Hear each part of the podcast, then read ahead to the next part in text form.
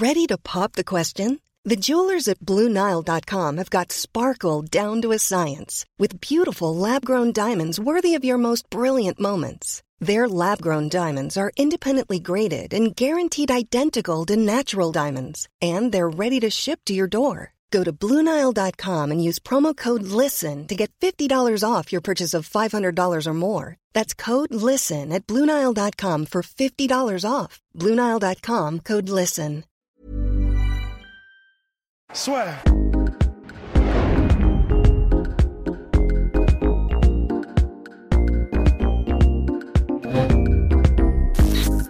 Salut les gars, super, votre bien, c'est que le ONE est inférieur à l'UFC et je me demande si Onglassand, le fameux champion donc, du ONE FC, la Chem je crois, si je ne m'abuse, ouais, pourrait prendre des ceintures UFC.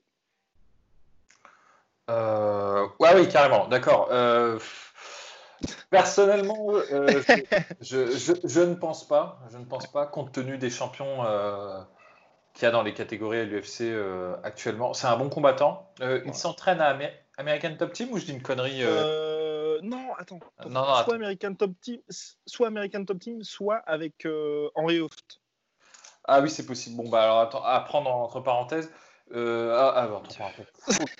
Avec des pincettes, n'importe quoi. Et c'est un bon combattant, mais le problème, c'est que comme dans toutes les organisations, on va dire secondaires, même si c'est une organisation d'importance importante, il pâtit, je pense, du manque de compétition et d'émulation qu'il y a dans cette organisation. Et en fait, peut-être qu'il a un énorme potentiel, peut-être qu'il est, il est excellent, mais tant qu'on ne l'a pas vu contre une opposition d'un haut niveau. Bah, c'est pas comparable en fait. La catégorie middleweight de l'UFC, elle n'a rien à voir avec la catégorie middleweight du ONE FC. À partir de là, moi j'ai du mal à l'imaginer. Mais surtout, comme c'est une de décalage, en gros, middleweight c'est light heavyweight. Donc, donc ça veut dire contre John Jones quoi.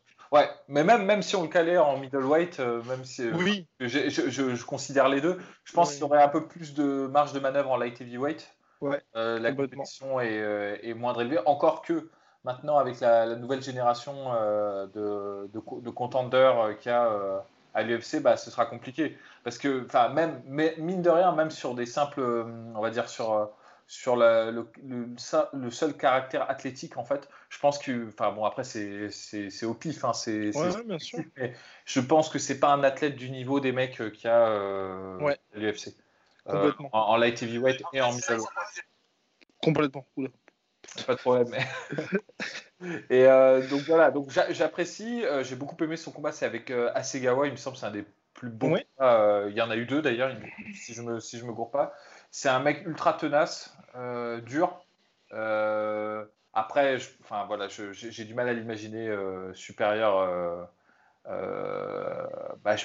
Certains, il y a beaucoup de gens, je n'imagine pas les battre, mais encore une fois, peut-être que s'ils pouvaient s'adapter à la compétition, je pense que c'est lié en fait au l'acier aiguise l'acier, et en fait le jeu de la compétition à l'UFC permet de faire monter les niveaux aussi aux gens qui y sont. Ouais. Parce qu'en fait le problème d'Anglassand, c'est que c'est un gros poisson dans une petite mare. Si je peux résumer en fait le cas d'Anglassand quoi. Oui, non, mais c'était exactement ce que tu disais avec beaucoup de justesse. Hein, pour remporter de façon le titre light heavyweight, il a battu Brandon Vera, qui avait lui-même été à l'UFC. On se souvient tous de sa carrière UFC, qui avait pas été aussi brillante qu'Owen. Mais en tout cas, donc plus globalement, de toute façon, tu as aussi répondu à cette question-là. Hein, bien évidemment, le ONE FC, c'est une des ligues les plus ambitieuses au monde, mais c'est vrai qu'ils sont encore très loin de l'UFC. Ouais, il y a encore du boulot. Mais petit à petit, il faut pas désespérer. Complètement, cher Polydomso. Alors, on va passer question suivante, qui est plutôt une remarque, mon cher Polydomso. Pour un des auditeurs, c'est... Alors, je vais reprendre le nom du monsieur.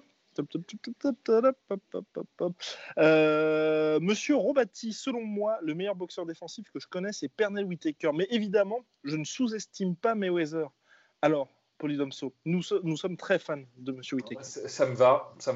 Pour moi, c'est il y en a trois en fait, que je mets sur mon podium personnel en termes de boxeurs défensifs, c'est Whitaker, Mayweather et Loquet, Nicolino Loquet. C'est les trois.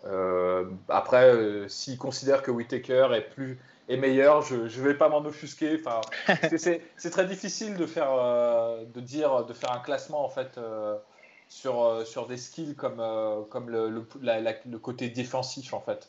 C'est plus facile, par exemple, de faire un skill sur les punchers parce qu'il suffit de prendre le nombre de knockdowns et le nombre de KO qu'ils ont pris et on peut faire à peu près une computation objective. Sur la défense, c'est un peu plus complexe parce que ça va. Je pense que ce qui impacte le côté défensif d'un combattant, c'est aussi la valeur des adversaires qu'il a rencontrés. Complètement. C'est très facile d'être un génie défensif quand on n'a rencontré personne,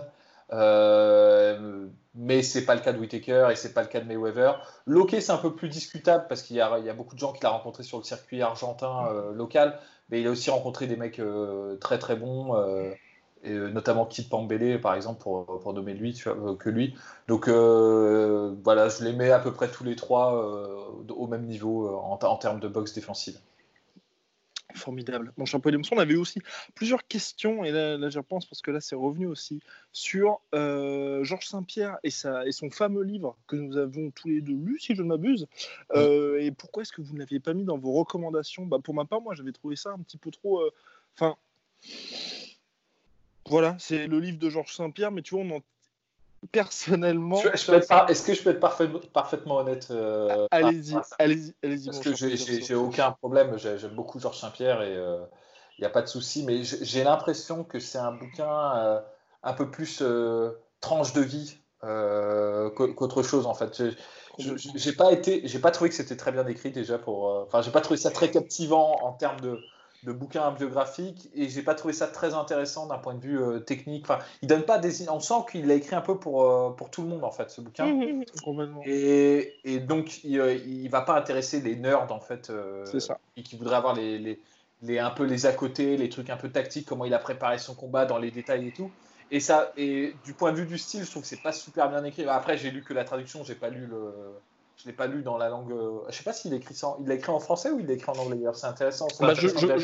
Je crois qu'il était là, il avait fait toute une tournée un petit peu médiatique pour la sortie, mais je sais pas si c'est parce que le livre était sorti en français. Moi, je l'avais lu en anglais. Si parce que justement, il venait de sortir en français ou s'il était disponible en France. Bah ouais. Alors là-dessus, j'aurais pas la réponse du coup, mais bon, je vais dire que le style m'a pas. J'ai pas trouvé ça transcendant en fait. Voilà. Et donc voilà. Mais après, c'est intéressant à lire, c'est sûr. C'est cool, mais je trouve que en fait, non, je trouve qu'il n'y a pas ce côté indispensable qu'a par exemple le livre sur Tyson. Non, mais voilà. Alors, très bonne comparaison avec Tyson parce que le livre de Tyson, pareil, ne dévoile pas des détails particulièrement poussés sur l'entraînement et tout. C'est un livre qui se veut à la portée de tous. Mais au moins Tyson, il est d'une franchise désarmante en fait. C'est ça. Et il va dévoiler beaucoup de choses sur lui, mais sur ses côtés sombres aussi. Je trouve que le bouquin de Georges Saint-Pierre est un tantinet hagiographique à certains moments. Enfin, je ne veux pas croire que Georges Saint-Pierre est aussi lisse, en fait. Ouais, complètement. Donc, j'ai l'impression qu'il a voulu écrire un bouquin biographique, mais sans trop se mouiller, en fait. C'est mon impression. Ça se trouve, je me bourre, hein, mais c'est l'impression que j'en ai en lisant ça, quoi. Et pareil, c'est pour ça qu'on n'avait pas fait la recommandation. C'est vrai qu'en fait, j'ai même eu l'impression, et c'est pour ça aussi que on n'en avait jamais parlé, c'est qu'on en apprend presque plus dans Georges Saint-Pierre qui est dans le podcast de Joe Rogan où tout le monde en parle que dans ce livre-là. Enfin, quand je dis on en apprend plus sur lui et puis sa personne, quoi. Donc voilà, c'est comme un peu s'il y avait, honnêtement, tu vois, un livre sur John Jones, j'espère, tu vois, que ce sera pas juste mes accomplissements philippiennes, ceci, cela, quoi. Ah non, ça c'est sûr. Il faut que ce soit honnête. Exactement. Mais sinon, le petit troco, c'est le documentaire qu'il avait fait, que je trouve, en fait, ça vaut aussi un peu le bouquin. Et c'est DNA, c'est ça genre, oui, complètement. Donc voilà, si vous avez la flemme de lire le livre, regardez DNA. C'est kiff-kiff, en fait, ça se ressemble beaucoup, je trouve, les deux. Exactement, mon cher monsieur. Nous avons une question. Alors, Papa Bob de Wellandine. Salut les gars, c'est lequel son combat considéré comme combat de l'année SVP. Ah oui, il parle de Mehdi Ben Lakhdar. Donc c'était Mehdi Ben Lakhdar qui était donc au Kedge Warrior. C'est son dernier combat, si je ne m'abuse. Voilà, de Mehdi Ben Lakhdar au Kedge Warrior. Question de Vincent. Question pour la sueur rétrospectivement. Comment situez-vous Lyoto Machida dans le Hall of Fame de la sueur? Je trouve que ce combattant était élégant. C'est un très grand combattant, excellent. Je sais pas quoi dire de plus là-dessus. C'est que il a apporté quelque chose de vraiment nouveau au moment où il. Mais en fait, il y a une sensation de, tu sais, genre de un goût de trop peu avec Lyoto Machida. En plus, on peut pas lui reprocher parce qu'il. De Machida. Ben voilà, c'est ça. C'est que bon, il a eu ses deux, sa montée au titre et sa victoire en champion laissait présager, mais une domination. Genre beaucoup plus longue. Il a eu la malchance de tomber sur on va dire, la dernière charge de Shogun Rua, quoi, le dernier moment de gloire de Shogun Rua. Et juste après, il y avait John Jones. Et là, pour le coup, c'est pas de bol, quoi. Et je pense que le problème, en fait, il aurait pu avoir un sursaut de compétition s'il avait fait sa descente en middleweight plus tôt. Je pense qu'il a trop tergiversé en light heavyweight. Ça sent jamais très bon de toute façon, les mecs qui descendent comme ça après avoir perdu le titre et tout. Bah après, je trouve que il bat Munoz et Moussassi et il monte et il va jusqu'à Weidman. C'est pas mal, son run en middleweight est pas mal. Mais le truc, c'est que en fait, s'il avait fait son run plus tôt, en fait le problème c'est qu'il était pote avec Anderson Silva et c'était un peu compliqué. Bon, il aurait combattu Anderson Silva même si. Il me semble qu'il avait dit qu'il ne voulait pas, mais bon, si on lui avait dit « t'as le title shot », il l'aurait pris sûrement, je pense. Mais je pense qu'il a longuement hésité, qu'il s'est dit qu'il avait encore des choses à prouver en light heavyweight, parce qu'en fait, ce qui s'est passé, c'est qu'après avoir perdu très nettement contre John Jones, il a eu victoire-défaite-victoire, mais ces défaites c'est des défaites ultra serrées, quoi. Tu prends Rampage Jackson, ça se discute, et Phil Davis, ça se discute aussi, et entre-temps, il bat Couture, et il bat, comment il s'appelle, Bader aussi, enfin, donc je comprends qu'il soit resté, en fait, qu'il se soit dit, j'ai encore des trucs à prouver en light heavyweight. Je regrette, en fait, qu'il n'ait pas fait sa descente un peu plus tôt, parce que je pense pas que, c'est difficile de le dire, mais je pense que c'est plus un middleweight qu'un light heavyweight Lyoto Machida. Même si je suis d'accord, sa plus belle partie de carrière, il l'a fait en light heavyweight. Mais il a clairement sa place chez les middle. Ouais. Ça n'a jamais été un gros light heavyweight. D'ailleurs, c'est tout à son crédit d'ailleurs qu'il ait réussi à devenir champion et rester pertinent suffisamment longtemps dans une catégorie qui n'était, je pense, pas la sienne. Au niveau du style, je trouve qu'il a apporté. C'est le mec qui a redonné un peu ses lettres de noblesse au karaté, quand même, parce que pendant longtemps, c'était un peu un running gag, en fait. Les arts martiaux, le karaté en particulier, les arts martiaux traditionnels en général, c'était un peu genre, ça va, quoi. On est passé, c'est un truc de ringard, on est passé à autre chose. Et en fait, il a su démontrer que, appliqué correctement et de manière, on va dire, réaliste, pas dans la mystique, on va dire, je fais 100 fois un kata et je sais faire mon mouvement, pas dans l'espèce de ritualisme en fait qui caractérise beaucoup les arts martiaux traditionnels, mais quand tu l'appliques concrètement à une situation de combat et que tu t'entraînes pour ça, il y avait plein de trucs vraiment pertinents en fait dans le karaté, et notamment par exemple, si je peux juste donner 2-3 trucs sur ce qu'il a apporté particulièrement, c'est sa capacité en fait par le footwork et par la frustration à créer des collisions en fait. C'est que la grande force de Machida, et il l'a fait quasiment contre tous les adversaires qu'il a rencontrés, sauf vers la fin parce qu'il a une mobilité un peu plus réduite et tout, c'est de frustrer son adversaire en se déplaçant énormément et de savoir très bien désaxer, pivoter, sortir de l'axe et avoir cette espèce de distance de karaté Shotokan où tu es très très loin de ton adversaire, et au moment où le gars en face est gagné par la frustration et du coup qui s'avance un peu trop de manière imprécautionneuse, et c'est de créer la collision. C'est-à-dire au moment où lui rentre, tu rentres, et en fait, tu as deux forces cinétiques qui vont se choquer, et c'est comme ça qu'il a pu mettre KO des mecs. Enfin, genre Bader, par exemple, c'est l'exemple type. Bader qui fonce tête la première, et c'est le Gyakutsuki parfait, il l'étale en un coup, quoi. Et ça, c'est quelque chose de très intéressant, parce qu'on avait, avant Lyoto Machida, on n'avait pas eu ça. Maintenant, il y a plein de gens qui le font, qui ont incorporé ce... Conor McGregor, par exemple, d'une certaine manière, sa gauche, il la place comme ça de temps en temps quand il la place en contre. Enfin, c'est une pierre à l'édifice que Lyoto Machida a apporté. Et là-dessus, on peut que lui être reconnaissant. Et c'est pour ça qu'il a, pour moi, sa place, peut-être pas dans les meilleurs des meilleurs, mais dans les gens qui ont fait évoluer le sport, ça, c'est certain. Complètement. Et puis aussi, après, ce qui est un peu triste pour lui, je pense, c'est qu'à un moment donné, notamment sur l'après, Weidman, je pense que le problème c'est que c'était un trop gros nom et qu'il aurait eu besoin d'être un peu protégé par l'UFC, tu vois. Et le mettre contre Romero et Rockhold, c'était peut-être pas la meilleure chose pour lui à ce moment-là de sa carrière. Ouais, mais c'est vrai. Mais après, le truc c'est que t'en faisais quoi en fait de Lyoto Machida, c'était compliqué parce que tu pouvais pas en faire un gatekeeper parce que je pense qu'il était trop bon. Il aurait battu trop de jeunes qui n'auraient pas pu monter.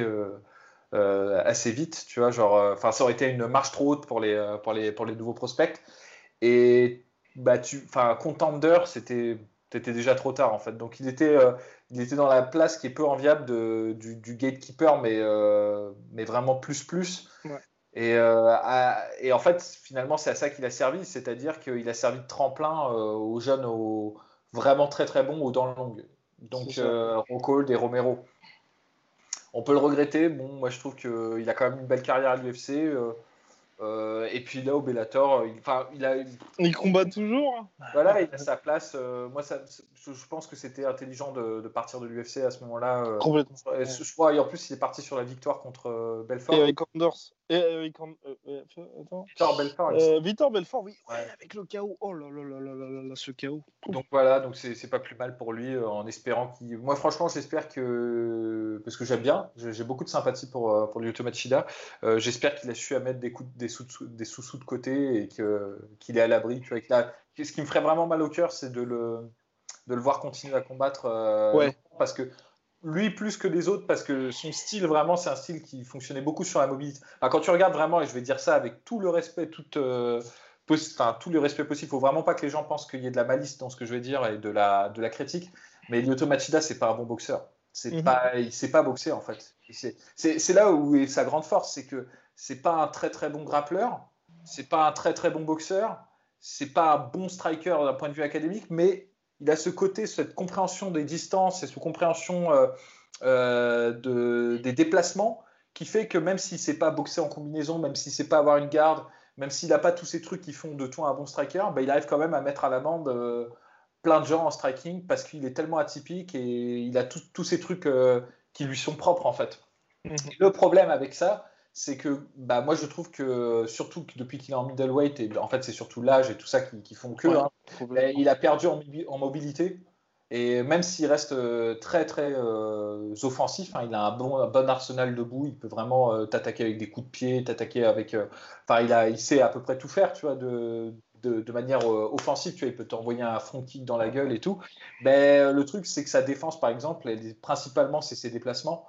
Il se déplace moins bien, donc du coup il prend plus de coups. Donc je pense que si ça s'accumule et s'il vieillit et s'il reste en fait à combattre passé un certain âge, il va prendre vraiment des toises énormes, quoi. Enfin, ça c'est mon avis. Et puis il y a eu certaines aussi, mine de rien, usures physiques qu'on a moins vues au Bellator. C'était peut-être du fait de la qualité des adversaires, ou alors on ne sait pas ce qui s'est passé depuis son arrivée au Bellator, mais c'est vrai que les derniers combats à l'UFC, tu avais ce petit... Chaque fois qu'il se passait quelque chose, et je me souviens notamment, c'était justement le combat contre Ray Condors, qui est le premier après cette série de terribles victoires, où tu sens que chaque fois qu'il se fait toucher, c'est quand même un peu oulala, attention. Quoi. Ouais. Avec lui, t'es jamais.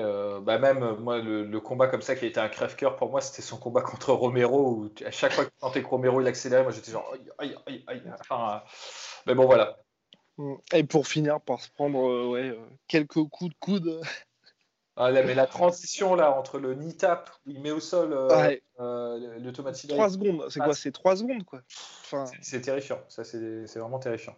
Mais pour le coup, quand tu regardes en fait les défaites de Machida, il a perdu quasiment que contre des champions ou des. Brunson, c'est terrible. Brunson, c'est dur. Ah oui, oh merde, j'ai oublié. Et c'est celle-là. Celle-là, elle était horrible parce que tu vois, vraiment, je me souviens, j'avais regardé, j'étais en direct et tout, je me suis dit, c'est cool.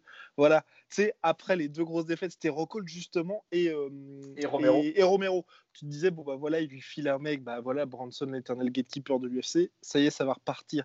Et il se prend un KO et Là, mais j'avais fait une espèce de refoulement faunien sur le combat de Brunson. D'autant que le combat de Brunson, moi, pareil, je m'étais dit, putain, en plus, Brunson, c'est un mec qui se protège pas, qui rend peut-être la première. Oui. C'est du tout cuit pour l'UFC, pour l'UFC, pour tout le monde. C'était le plan. Et ben non. Et ben non, la nature est cruelle, est injuste. Donc voilà. J'avais oublié ce. Enfin, mon cher Poy Damso. On va passer alors à une question mail de Toto. Bonjour Guillaume, bonjour la sueur, bravo au superbe travail que vous faites tous les trois, Rust et Polydomso. Pourriez-vous faire une vidéo sur qui peut battre Kamaru Usman? Masvidal est le prochain à le combattre, mais je pense qu'il est surcoté. Oh. Grâce à son côté spectaculaire, et je pense qu'il pour... Oh. Et le message n'a pas de contenu. Bon, bah voilà. Bah, donc je pense que la question, c'est uniquement sur notre cher Kamaru Usman, alors. Qui peut ça va falloir se lever tôt. Ouais, c'est compliqué. Hein. Usman, ça devient compliqué. Je pense que Colby a ses chances. S'il y a un rematch avec Colby. Moi, c'est Colby ou Kamaru Usman lui-même avec les blessures. En fait, c'est ça. C'est ce que j'allais dire. C'est que moi, je pense que Colby Usman, ce sera toujours du 50-50 ce match-up. C'est parce qu'ils ont, en fait, c'est quasiment les mêmes combattants, quoi. Ils ont des variations. Je pense que Usman est plus puissant. Et frappe plus dur que Colby, mais Colby il a plus de volume et ils sont excellents tous les deux, et donc du coup leurs défauts et leurs qualités vont se compensent les unes les autres. Donc je pense que Colby aurait ses chances, mais ce serait très serré, ce serait très compliqué.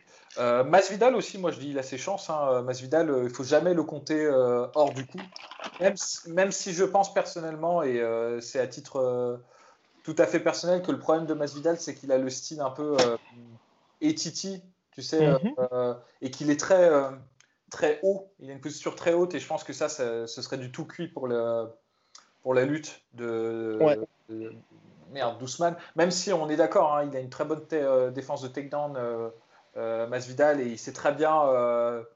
il a un très bon scramble, il peut se relever. Enfin, il est très chiant à maintenir au sol, c'est très compliqué.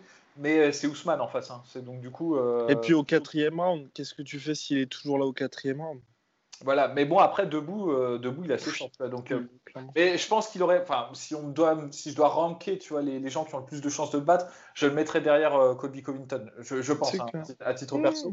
Et après, ensuite, un mec que moi, franchement, je me dis, j'aimerais bien voir le. D'un point de vue du style, juste parce que en termes d'opposition, ça me titille. C'est Stephen Wonderboy Thompson contre Usman. Même si je suis d'accord que Thompson, il est un peu en train de ralentir. Ouais. Il y a 2 ans, ouais, ça, j'aurais bien. Et en fait, pourquoi j'aime ça, c'est parce que Usman met énormément la pression. En fait, Thompson, le problème de Thompson, c'est que c'est comme Alvarez, il est 2 fois meilleur quand on vient le chercher. Que quand c'est lui qui doit venir te chercher.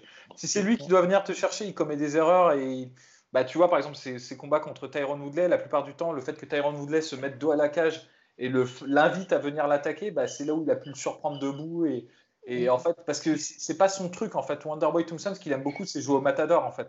C'est te faire venir pour que tu t'empales sur son sidekick ou pour que des attaques te perdent en fait. Et le truc, c'est que justement, Usman, c'est un mec qui met énormément la pression.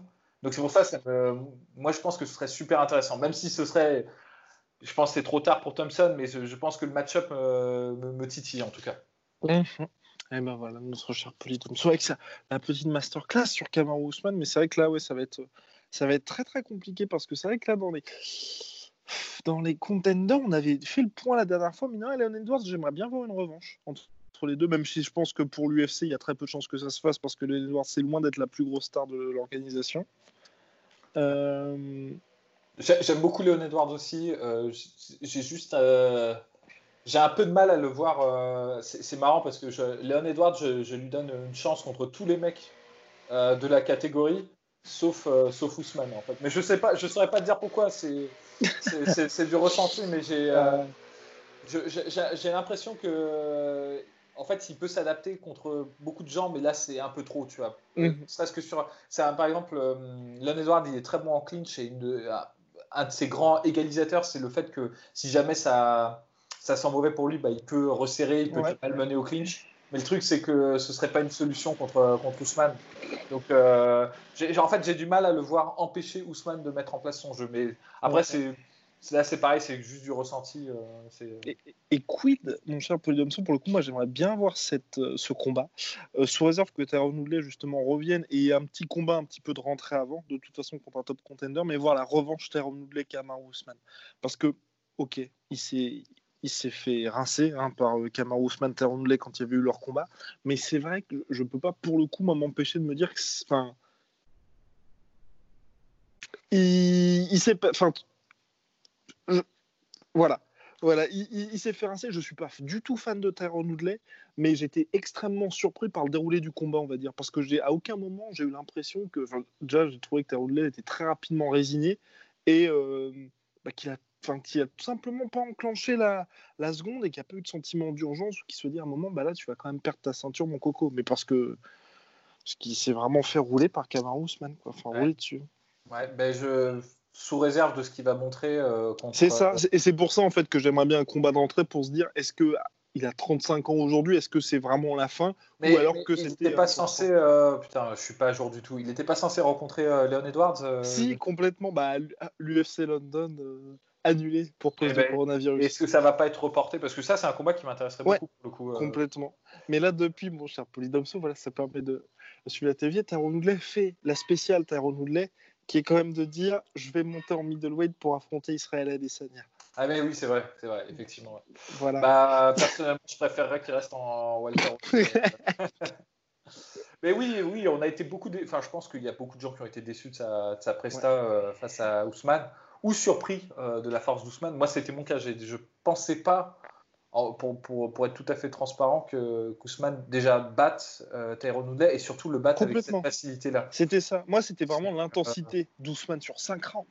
Et en fait, le problème, et c'est le truc, c'est que le problème de Tyron Woodley, c'est que justement, il a cette attitude de concéder d'entrée de jeu en fait, l'octogone et de rester dans cette position contre la cage qui fonctionne bien contre les gens qui n'ont pas un jeu de pression très très développé, parce que du coup ça lui donne toute sa marge pour exploser en double ou pour exploser sur ses combinaisons où il va feinter le 1-2 et puis ensuite partir sur le bras arrière et en fait comme c'est un mec ultra athlétique, ça lui permet de fonctionner sur ses phases de sprint en fait de burst où il explose en athlétisme et il a toute la cage, il va pas se retrouver coupé dans son élan en fait par l'octogone. C'est sa façon de combattre. Le problème, c'est qu'avec Usman, ça marche pas quoi. Il concède trop. C'est en fait, Usman, c'est du tout cuit pour lui parce qu'il a juste l'accrochage, il lui donne quasiment. Et là, on l'a vu. Moi, j'étais impressionné. C'est les phases où tout simplement il bloque Tyron Woodley et le lamine au corps. Et en fait, Woodley, c'est rien à faire quoi. C'est quoi? C'est le 4e round où il est à... When you're ready to pop the question, the last thing you want to do is second-guess the ring. At BlueNile.com, you can design a one-of-a-kind ring with the ease and convenience of shopping online. Choose your diamond and setting. When you find the one, you'll get it delivered right to your door. Go to BlueNile.com and use promo code LISTEN to get $50 off your purchase of $500 or more. That's code LISTEN at BlueNile.com for $50 off your purchase. BlueNile.com, code LISTEN. Ça d'être KO, c'était complètement fou. Donc j'ai un peu depuis cette leçon, et même si je conçois que c'était pas la meilleure performance de Woodley, moi j'ai un peu de mal à imaginer Woodley rénover totalement sa façon de combattre, parce que là ça nécessiterait des gros changements quand même. Non, ah oui, là je suis entièrement d'accord. C'était plus, moi vraiment, je te dis, c'est vraiment une question d'attitude. Ou comme tu vois, par exemple, quand on avait vu le combat Demian Maia Tyron Woodley, Demian Maia certes était en retard, mais tu vois, il essayait toujours les takedowns, il essayait toujours debout. Là, dès le premier round qu'il a perdu, clairement, tu avais l'impression que lui, il était en mode, ça y est, c'est terminé. Alors tu te dis quand même, t'es champion welterweight de l'UFC. C'est clair, c'est clair. En fait, le problème, c'est que Woodley, finalement, quand tu regardes, c'est un peu ce qui lui était arrivé contre Rory McDonald. Ouais. Mais d'une manière différente. Et Rory, il l'avait pas étouffé en lutte, mais il l'avait quand même étouffé au pressing. Complètement. Et il avait été inexistant sur ce combat. Mais vraiment, il avait rien fait. Donc, j'ai l'impression que quand il sent qu'il est dépassé, qu'il est débordé, vraiment débordé, mais il a un peu ce côté, je rends les armes. Tu vois, et c'est pas la première fois et du coup on peut espérer qu'il soit un peu plus combatif si jamais il y a un rematch. Ouais. Mais en fait c'est dingue parce que pour le coup c'est vraiment une question d'opposition de style et de de match-up parce que, comme je disais, Woodley, par exemple, a su battre Thompson, même si c'était chaud, hein, ces deux combats, mais il avait le style adéquat pour ça. En revanche, je pense que Usman, ce serait compliqué, Thompson. Je dis pas qu'il peut qu'il va pas le battre, hein, c'est pas ça que je dis, mais c'est juste que tu vois, c'est pierre feuille ciseaux quoi. Enfin, j'exagère évidemment, c'est pas ça parce que ouais, bien sûr. Il est au top là, il est vraiment au top Usman, il est très compliqué, mais c'est des styles qui se prêtent un peu mieux et je trouve que le style Usman rentre parfaitement dans le style de Woodley. Complètement. Et après, c'est vrai que Usman, Moi, ce qui m'a vraiment impressionné, donc le combat contre Woodley, plus là, le dernier combat contre Covington, tu vois qu'il lâche vraiment rien. Et Thompson, lors des deux combats contre Woodley et le combat contre Darren Till, j'adore Wonderboy, comme vous, mon cher Polydomso, et comme notre cher Ross, mais c'est vrai que le problème, c'est que voilà, il suffit. Il peut pas être parfait sur 25 minutes. Et c'est ça, ouais. Et à chaque fois, le combat, franchement, c'était égalité. Le premier contre Woodley, c'était d'ailleurs une égalité. Et il s'est fait mettre knockdown à chaque fois, alors que franchement, c'était mano à mano le reste du temps, quoi. Et je pense contre un mec comme Usman qui ne lâche jamais, c'est compliqué. D'autant que maintenant, il devient plus fragile sur les coups, on le voit. Oui. J'ai l'impression, hein, encore une fois, c'est le ressenti, mais par exemple, son combat contre Luque, complètement. Et à chaque fois, j'étais genre, c'est ça, exactement. Mais par contre, pour le coup, la victoire contre Luque, ça, je pense que ça rassure un petit peu tout le monde sur le statut tout simplement de Wonderboy. Si après, c'était quoi c'était son premier combat depuis son KO contre Pettis. Hein. Ouais, c'est ça. Mais Pettis, tu vois, pareil, exemple du fait que Wonderboy est moins oui, bon. Mais oui, parce qu'il gagnait. Parce qu'il se fait surprendre de la position où il s'est fait surprendre contre Woodley, c'est quand Pettis est dos à la cage et qu'il fait une explosion sur le Superman Punch et il se fait attraper comme ça. C'est vraiment le spot, c'est pas son spot. Ça, c'est le spot de Rafael Dos Anjos quand il commence à te coller dans la cage et qu'il commence à l'enchaîner, mais c'est pas c'est vraiment pas le spot de Thompson, ça c'est sûr. Alors, bien, on va poursuivre mon cher Polydomso. Par contre, là, à nos auditeurs et viewers, s'il vous plaît, alors quand on répond à vos questions, regardez, s'il vous plaît, nos podcasts, parce qu'il y a énormément de questions qui reviennent, ou alors de personnes qui reposent des questions sur lesquelles on a déjà répondu, ou des gars qui posent plusieurs fois la même question alors qu'on y a répondu. Voilà, c'est notre faute, bien évidemment, on devrait mettre des timecodes, mais nous sommes très flemmards. Alors, question de Monsieur Balou. Bonjour à tous, merci pour votre régularité. Durant ce confinement, je voudrais savoir un match entre Islam Makhachev et Kamaru Usman, sachant qu'ils ne se rencontreraient pratiquement pas. Mais je voulais voir votre analyse de qui en sortirait vainqueur et pourquoi. Un grand merci à vous. Alors allez-y, mon cher Polydomso, on n'a pas la catégorie, vous faites ce que vous voulez, vous êtes le Sean Shelby de la semaine. C'est chaud. En welterweight, c'est chaud quand même. Même si j'adore Islam Makhachev, je trouve que pour moi, c'est un des dauphins de la catégorie lightweight. J'ai du mal à l'imaginer réussir, enfin, parce que c'est quand même un tank, hein, le Usman, et y a quand même des limites. Et surtout, en fait, quand tu es dans ce savoir-faire de la lutte en pression, j'ai toujours l'impression que ça ferait pot de terre contre pot de fer, quoi. Mais après, le truc, c'est que Islam Makhachev, c'est pas seulement un bon lutteur, c'est aussi je trouve, relativement bon striker. Donc ce serait intéressant. Mais en welterweight, quand même, je la donne à Usman, quand même, parce que je pense qu'il, ne serait-ce que parce que c'est plus sa catégorie que la catégorie d'Islam Makhachev. Après, en termes de skills, j'aurais tendance quand même encore une fois à privilégier Usman parce que je trouve que jusqu'à présent Usman a rencontré une compétition plus élevée qu'Islam Makhachev, juste pour ça. Mais si Islam Makhachev demain devient champion, enfin on peut imaginer qu'à la suite de la retraite de Khabib, il devienne champion et qu'il défend plusieurs fois son titre, je serais peut-être amené à changer mon avis, hein. Je sais, c'est très décevant comme réponse, mais c'est juste que là, ce qui me permet de faire la différence, parce qu'en fait, en gros, on a tous les dans les deux cas des maîtres de la lutte et des mecs qui se défendent très très bien finalement debout aussi. Donc là, la façon que j'ai de faire la différence, c'est la puissance. Je pense qu'Ousmane est plus puissant qu'Islam Makhachev, et parce que c'est un mec qui est plus grand, plus gros, plus fort. Il est d'une catégorie supérieure et il cut à mon avis énormément pour être en welterweight. Et en plus de ça, après il faut se baser sur l'expérience, et je pense qu'en termes d'expérience, là, le fait d'avoir battu Woodley, Dos Anjos, Maya, Colby Covington, c'est plus que ce qu'a fait Islam Makhachev jusqu'à présent. Pour l'instant. C'est clair qu'à part David Ramos, qui reste sa plus belle victoire, et puis le combat précédent, qui était un superbe, exactement, qui était un magnifique combat. Franchement, nous vous le recommandons. C'est vrai qu'il n'y a pas de ce côté name dropping que peut avoir notre cher Kamaru Usman. Question de Jonathan par mail. Cellulaire, j'ai une question pour vous. Quel est pour vous le meilleur atout pour un combattant de MMA? Donc nous vous invitons aussi à participer en commentaire. Alors les exemples qu'il donne, donc, c'est force, cardio, vitesse, timing, etc. Pour moi, le meilleur atout reste le cardio. Quand on voit comme Ned Diaz, quand on voit un combattant comme Ned Diaz, il n'a pas le meilleur striking, pas la meilleure lutte, pas le meilleur JJB. Pourtant, il arrive à bout de plusieurs adversaires grâce à son cardio. Et deuxième question, qui gagnera pour vous entre Khabib et Kamaru Usman? Merci pour votre réponse. J'adore regarder vos vidéos. Alors, mon cher Polydomso, on va commencer par le meilleur atout d'un combattant. Alors là, bah déjà, Ned Diaz, quand même, il a un très bon JJB. Hein, je trouve, complètement. Je trouve que l'auditeur est un peu dur avec notre cher Ned Diaz. Le cardio, et en fait, je dirais de manière plus générale, c'est plus, j'aurais tendance à dire le mental, parce que le mental, ça ne s'apprend pas, en fait. Les gens, ils n'ont pas le mental. Alors, on va me dire, et puis surtout, tous les mecs qui sont à l'UFC, ils en ont forcément aussi. Ouais, mais après, il y a des gens, ils peuvent puiser là où les autres ne vont pas. S'il fallait sélectionner une seule qualité, tu vois, c'est difficile après derrière, parce que tu as les qualités, on va dire, qui sont... c'est les skills, tu vois, ce qui sont quantifiables. Mais ensuite, tu as l'esprit. Alors, en termes de skills, je dirais, si tu as un skill à maîtriser, c'est la lutte.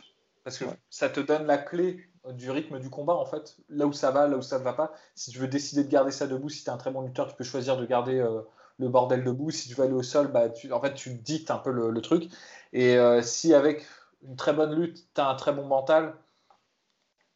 Là, ça commence déjà à devenir, compliqué pour les mecs en face de toi. Et puis ne serait-ce que tous les mecs, hein. De toute façon, quand on voit tous les champions, vous êtes obligés de traverser des difficultés, et puis même les entraînements, Polydomso peut vous en parler, c'est quelque chose de complètement harassant, les training camps, donc il faut ça.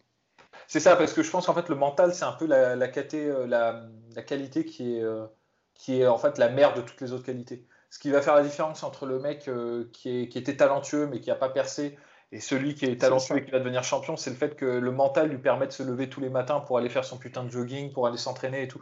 Donc c'est vraiment le truc qui va déterminer en fait tout le reste, à mon sens. Hein. Et c'est pour ça que c'est la qualité, je pense, la plus importante chez un combattant. On pourrait dire la dalle aussi, tu vois, la fin, tu vois. Genre, exactement. Vraiment, si t'es prêt à... pour moi, je mets ça un peu sous le même chapeau, tu vois, la dalle, le mental. Et si je devais en sélectionner, allez, on va dire une deuxième comme ça, ce serait la discipline, mais finalement c'est presque pareil. Ça va ensemble. Ouais. Ça va ensemble en fait. C'est des choses qui vont ensemble. Et de toute façon, c'est ce que disent les champions. Ça, c'était Anderson Silva et Georges Saint-Pierre qui parlaient justement de cette charge mentale qu'ils avaient lorsqu'ils étaient champions, et le fait que c'était vraiment le plus difficile, parce que intrinsèquement, je vais pas dire que tout le monde peut battre tout le monde, mais quand vous regardez le top 5 de l'UFC, généralement, hormis quand vous avez des phénomènes comme John Jones ou autres, bien évidemment, c'est quand même, ça se joue à pas grand-chose, mais ce qui fait la différence, ça va justement être cet aspect mental entre, bah, vous voyez bien, les mecs qui sont entre camp d'entraînement et hors camp d'entraînement, complètement des combattants différents, comme Darren Till par exemple, et d'autres qui vont être comme Israël Adesanya, qui eux vont être toujours au même poids, vont s'entraîner absolument tout le temps, et qui vont vraiment avoir une discipline, mais monstrueuse, digne d'un véritable athlète professionnel. Quand je dis ça, je compare bien évidemment aux joueurs de NFL ou de NBA qui, eux, c'est 365 sur 365 par an. Non, bah voilà, de tout comme. Et bon, bah pareil pour le match Khabib Usman. Là, c'est encore plus compliqué qu'Islam Makhachev, parce que Khabib, pour le coup, il a l'expérience. Et puis t'as pas cette interrogation. Moi, je veux dire, j'ai moins cette peur. Je veux dire, tu me dis demain ils font ça en welterweight, je suis moins inquiet. Pareil, j'aurais tendance à dire que ça m'inquiète moins. Donc là, pour le coup, 50-50. Honnêtement, ouais, 50-50. 50-50, voilà. Ah, mais franchement, ce serait magnifique. Pour le coup, ce serait magnifique, parce que bah, on sait tous que ce que Khabib va faire, clairement, ce ne sera pas comme Colby Covington. Là, il ira pour lutter. Usman ira aussi pour lutter. Et franchement, j'aimerais vraiment voir ce combat-là, parce qu'on aurait je crois qu'on en avait déjà parlé, mais... Pour moi, tu vois, tu aurais vraiment le top de la lutte d'Aghestanaise, qui est quand même peu orthodoxe, entre guillemets, par rapport à ce qu'on voit aux Jeux Olympiques et tout ça, face à Kamaru Usman, qui lui, pur produit, justement, du système NCA et donc de ce qu'on voit habituellement. Et c'est un peu, pour le coup, le meilleur des deux mondes qui s'affrontent, et je pense que ce serait vraiment intéressant. Et ce serait un jeu d'échecs, hein. Là, pour le coup, ce serait peut-être pas le match le plus excitant qui soit, c'est-à-dire il y aura peut-être pas... Ouais. Enfin, tu vois, il n'y aura pas des knockdowns, des trucs comme ça, genre, ce sera pas genre oh, et tout, tu vois. Mais ce sera peut-être, ça ressemblerait, je pense, à ce qu'on avait eu Makhachev. Exactement. Et donc, ce serait une redite de ça en 5 rounds, enfin, je pense. En 5 rounds. Surtout, ouais. T'imagines, les 4 et 5, on peut se dire potentiellement qu'ils seraient. Enfin, je pense que tu aurais une intensité. Enfin, ça ne va pas vraiment baisser, je pense. Et donc, ouais, ce serait fabuleux. Mais malheureusement, nous ne l'aurons jamais parce que les deux sont amis et représentés par Ali Abdelaziz et ils ont dit qu'ils ne s'affronteraient jamais. Mon cher Polydomso, c'est terrible pour nous parce que franchement. Ce serait un super combat, ouais. Pour le coup, ce serait vraiment un super combat. Ouais. Mais ce serait super. Et puis là, voilà, vous avez Khabib qui monte chez les welterweight pour devenir champion. Alors là. Par contre, je pense, même si on va dire. Par exemple, Kamaru Usman prend sa retraite ou perd la ceinture et Khabib décide de monter chez les welters. Le problème, à mon avis, c'est que le jour où Khabib monte chez les welters, je pense qu'il ne peut plus redescendre. Ou c'est très, très, très compliqué. Ça sera compliqué pour lui. Ouais. C'est pour ça que j'ai du mal à l'imaginer faire ce move-là. Ou alors juste un peu à la Georges Saint-Pierre, quoi. Juste un combat, quoi. Enfin... Ouais. Complètement. Mais sinon, comme autre match, je réfléchis chez les welters. Bah ouais, Tyron Woodley contre Khabib, ça aurait été intéressant aussi. J'aurais bien aimé, mais je pense que du coup, vu ce qu'on a vu contre Usman, mais c'est vrai que ça aurait été super intéressant. Mais en fait, il y a plein de matchs comme ça qui donnent envie, qui font. Ah, même le Covington Khabib. Covington Khabib, ça aurait été vraiment intéressant aussi. Parce que pour le coup, c'est... Essayez encore, mais c'est vrai que pour le coup, moi, Khabib, j'ai vraiment envie de le voir.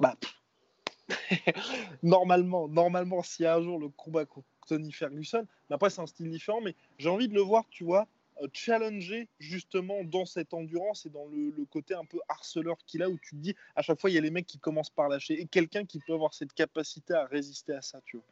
Non, c'est clair. Après, il faut que les choses soient claires avec ceux qui nous écoutent. On n'est pas en train d'essayer de souhaiter des misères à Khabib. Ah oui, non, pas du tout. C'est juste qu'en fait, il a un tel statut de dominant sur sa catégorie. Et je pense que si jamais, et j'espère qu'on l'aura ce putain de match Ferguson. J'ai peur, mon cher Pauline. J'ai du mal à l'imaginer maintenant, mais bon, on garde quand même un peu d'espoir. Si jamais il bat Ferguson, franchement, je pense qu'il a vraiment plus rien à prouver en lightweight. Enfin, plus rien. Il n'y a plus rien de rien à prouver. Et donc du coup, c'est vrai qu'on est gourmand, quoi. J'ai envie de voir jusqu'où il peut aller, quoi. Tu vois, parce qu'en fait. C'est ça qui pousse les combattants à se sublimer, c'est l'adversité en fait. Et donc, Khabib, il a un tel potentiel. Enfin, je pense en fait, très honnêtement, qu'on n'a pas vu le max encore de Khabib. Tu vois, c'est dingue de se dire ça parce que il a déjà éclaté quand même pas mal de gens. Mais il n'a jamais été poussé. Enfin... Et voilà, c'est-à-dire,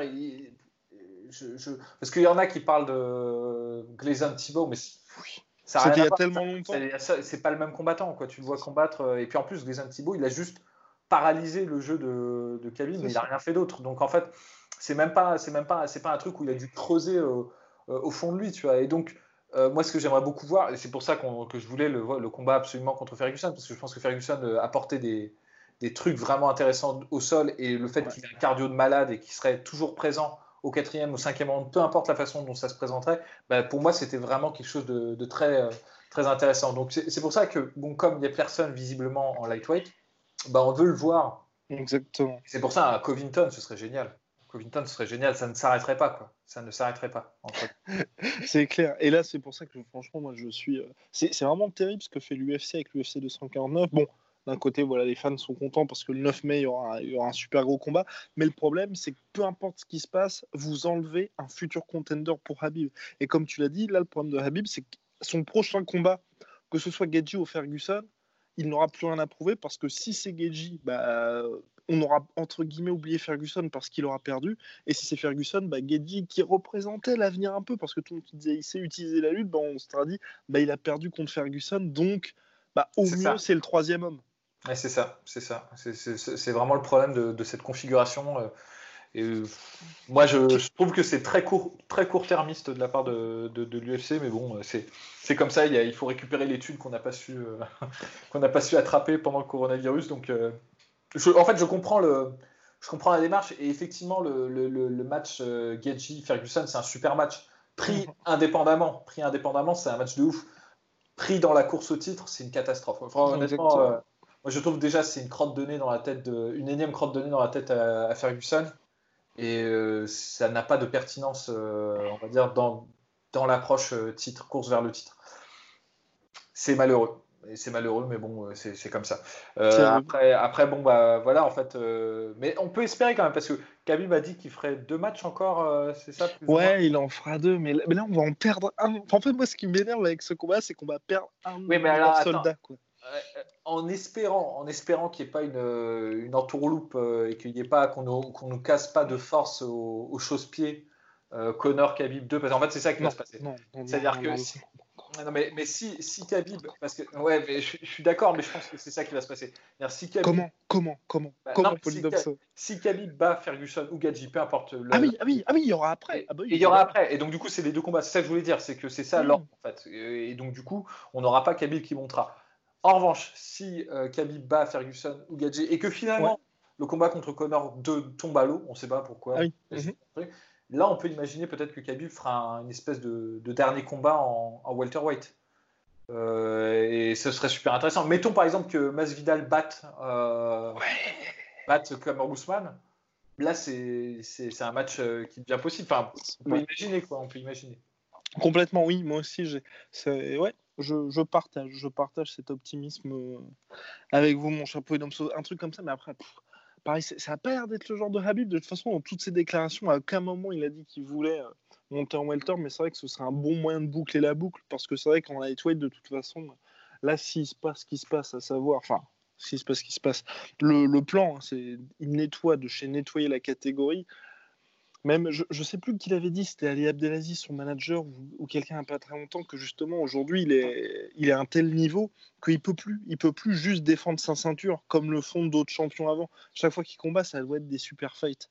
Et donc, on le voit mal rester dans la catégorie pour faire, je ne sais pas, une revanche contre Dustin Poirier, affronter Kevin Lee, enfin... Non, ouais, j'ai du mal à imaginer ça. Enfin, pareil. Moi, je pense, en fait, la course... le cours des choses, c'est que... En fait, le truc, c'est qu'on paye un peu les frais de l'embouteillage qu'il y a eu à cause de Conor McGregor. En fait. Ouais. Parce que Khabib, c'est un mec qui aurait dû être champion depuis plus longtemps. Bah, 2016. Il aurait dû en fait, être à sa 4e, 5e, 6e défense de titre. Et donc, parce qu'en fait, on se retrouve dans une situation où Khabib est champion. Il a ce sera sa 3e défense de titre. C'est ça, exactement. Et en fait, il a déjà battu tout le monde dans la catégorie. Et si Ferguson gagne, ce sera encore pire, parce que Ferguson, il aurait été intérimaire et pareil, il aurait battu tout le monde dans la catégorie. Et du coup, est-ce que tu vois Tony Ferguson faire des défenses de titre après, tu vois? Moi, je ne vois pas. Tu vois, on envisage souvent l'après Tony Ferguson du côté de Khabib. Mais si jamais Tony Ferguson gagne, moi, je ne sais pas ce qu'il fait après Tony Ferguson. Ah, en fait. C'est terrible, parce que je pense que Tony Ferguson... On en a déjà parlé, on l'adore, mais il est trop vieux. Pour moi, il est vraiment trop vieux, et je pense que max 2 ans. Tu vois, il a 36 ans, là. Et c'est parce que les 2, en fait, du fait de l'embouteillage par le passage de Conor McGregor et ensuite son passage à la boxe, et le fait que pendant 2 ans, bah, on connaît l'histoire, bah, on s'est retrouvé avec 2 mecs qui sont à 12 victoires d'affilée. Enfin, c'est incroyable, quoi. Donc du coup, le problème, c'est que c'est des gens, en fait, qui, pour moi, en fait, dans ma psyché, ils sont champions depuis longtemps, ces gens-là, en fait. C'est que ce soit Tony Ferguson ou Khabib, pour moi, c'est des mecs qui normalement devraient, en fait, déjà, en fait, mais depuis plus longtemps. Donc c'est pour ça qu'en fait, pour Khabib, je n'imagine pas, en fait, qu'il ait à rester. Enfin, pour moi, il n'a pas prouvé sa valeur en défendant son titre 10 fois, quoi. C'est bon, en fait, t'es déjà champion depuis. Enfin, parce que bon, c'est pas le match Iaquinta qui m'a fait comprendre que Khabib était un champion. Non, quoi. Complètement. Complètement, mais non, c'est clair. Et puis surtout, voilà, moi, ça m'embêterait beaucoup d'avoir un Khabib qui s'éloigne du sport pour, tu vois, parce qu'il a tout simplement nettoyé la catégorie à 30 piges. Enfin non, là, il a déjà 30 ans puisqu'il est en 88. Mais tu vois, qui parte finalement faute de mieux. Ce serait assez dommage pour nous. Mon chapeau d'homme, les recommandations. Alors, recommandations combat, je recommande... de se plonger avec attention et ouverture d'esprit dans la carrière de Très très compliqué de se concentrer. Dans la carrière de Danny Bill, qui est pour moi un des plus grands combattants de Muay Thai de l'histoire. Enfin, genre, je sais pas, après, on va dire, c'est un des meilleurs phalanges, c'est un des meilleurs étrangers à être. Enfin, non Thaï, pour dire. Avoir combattu en Thaïlande selon les règles thaï, je trouve qu'il est exceptionnel dans sa technicité. Enfin, c'est magnifique ce qu'il fait. Unique. Et là où Ramon Dekers a su prouver par sa férocité, son punching power, son style Dutch, qu'il était aussi bon, voire meilleur que certains Thaïs. Danny Bill, le truc qui est exceptionnel, c'est qu'il a battu les Thaïs à leur propre jeu, en fait. Et ça, c'est incroyable de voir le degré de technicité, les balayages, les contres. Enfin, le mec, ce qu'il fait, c'est un magicien, quoi. Et ce n'est pas quelque chose de... Alors, c'est un truc de fou parce que c'est exceptionnel ce qu'il fait, mais c'est pas non plus flashy. Il va pas te faire des coups de pied sautés, des trucs comme ça. C'est pas un mec qui est impressionnant par son athlétisme et tout, mais c'est juste par sa... Enfin, c'est quasiment, là pour le coup, c'est de la préscience à certains moments parce que on a l'impression qu'il voit venir les coups, mais 10 minutes à l'avance. Notamment, il y a un truc qu'il fait à un moment donné dans, je crois, c'est son combat contre Sakmongkol, où Sakmongkol essaye de lui faire un coude comme ça. Et en fait, Danny Bill anticipe le mouvement, se protège et en fait fait pivoter Sakmongkol, fait un peu comme un mouvement de valse avec lui, le projette contre les cordes et envoie un high kick. Enfin, genre, tu vois, le truc, c'est genre, on aurait dit qu'ils avaient répété le truc pendant 2 heures avant, tu vois, où ils avaient fait 100 fois le move et qu'ils s'étaient dit, bon, 3-4, allez, on fait le mouvement. Enfin, c'est pas ça qui s'est passé, c'est juste que Danny Bill a un côté d'anticipation et de réponse et une défense, c'est juste proprement incroyable.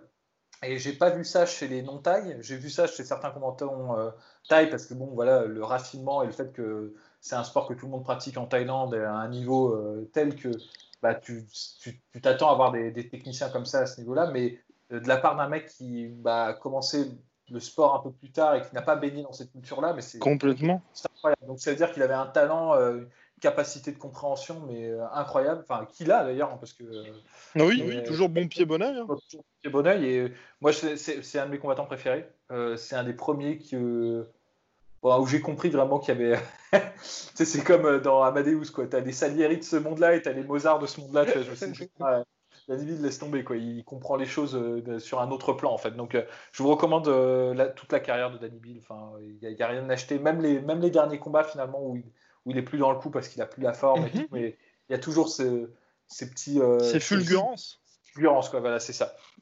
Et donc voilà, donc pour Marocco Fight, ce sera la carrière de Danny Bill.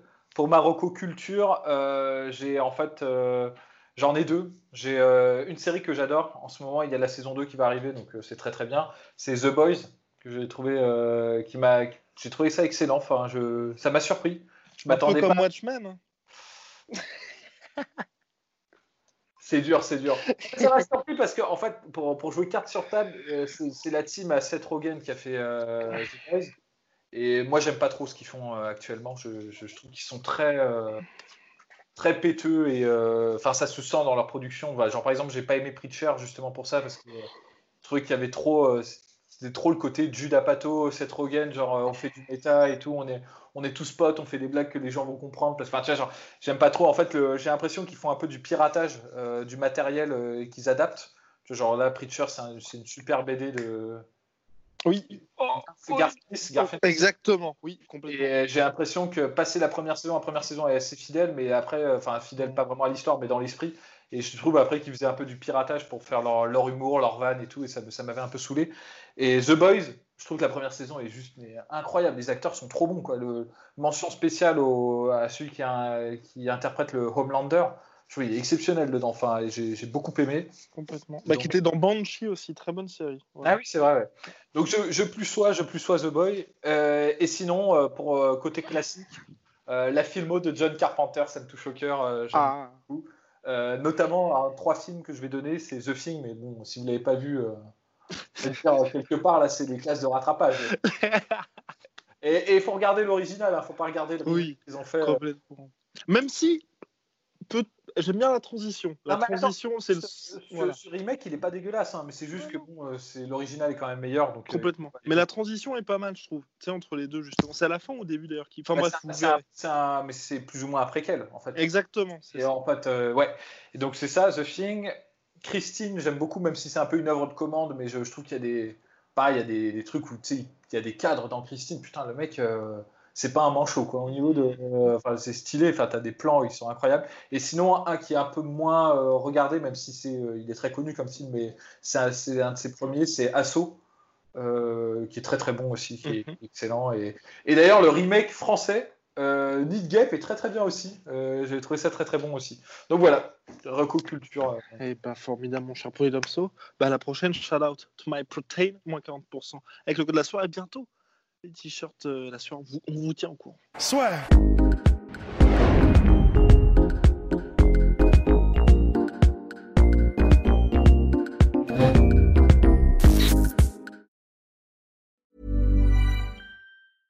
Shopify helps you sell at every stage of your business. Like that, let's put it online and see what happens stage. And the site is live. That we opened a store and need a fast checkout stage. Thanks, you're all set. That count it up and ship it around the globe stage. This one's going to Thailand. And that, wait, did we just hit 1 million orders stage? Whatever your stage, businesses that grow with Shopify. Sign up for your $1 a month trial at shopify.com/listen. Et voilà, c'est la fin de votre épisode du podcast La Sueur. Si ça vous a plu, n'hésitez pas à nous mettre les 5 étoiles sur Apple Podcast ou sur Spotify. Vous pouvez aussi nous laisser un petit commentaire, ça nous aidera beaucoup. Et si vous voulez aller plus loin avec nous, vous tapez La Sueur sur toutes les plateformes ou sur les réseaux sociaux, vous nous trouverez. Et là, vous nous écoutez très certainement en audio. On est aussi en vidéo sur YouTube, mais également sur Snapchat. Là encore, vous tapez La Sueur et on sera là. Merci de votre fidélité et à très vite pour de nouvelles aventures.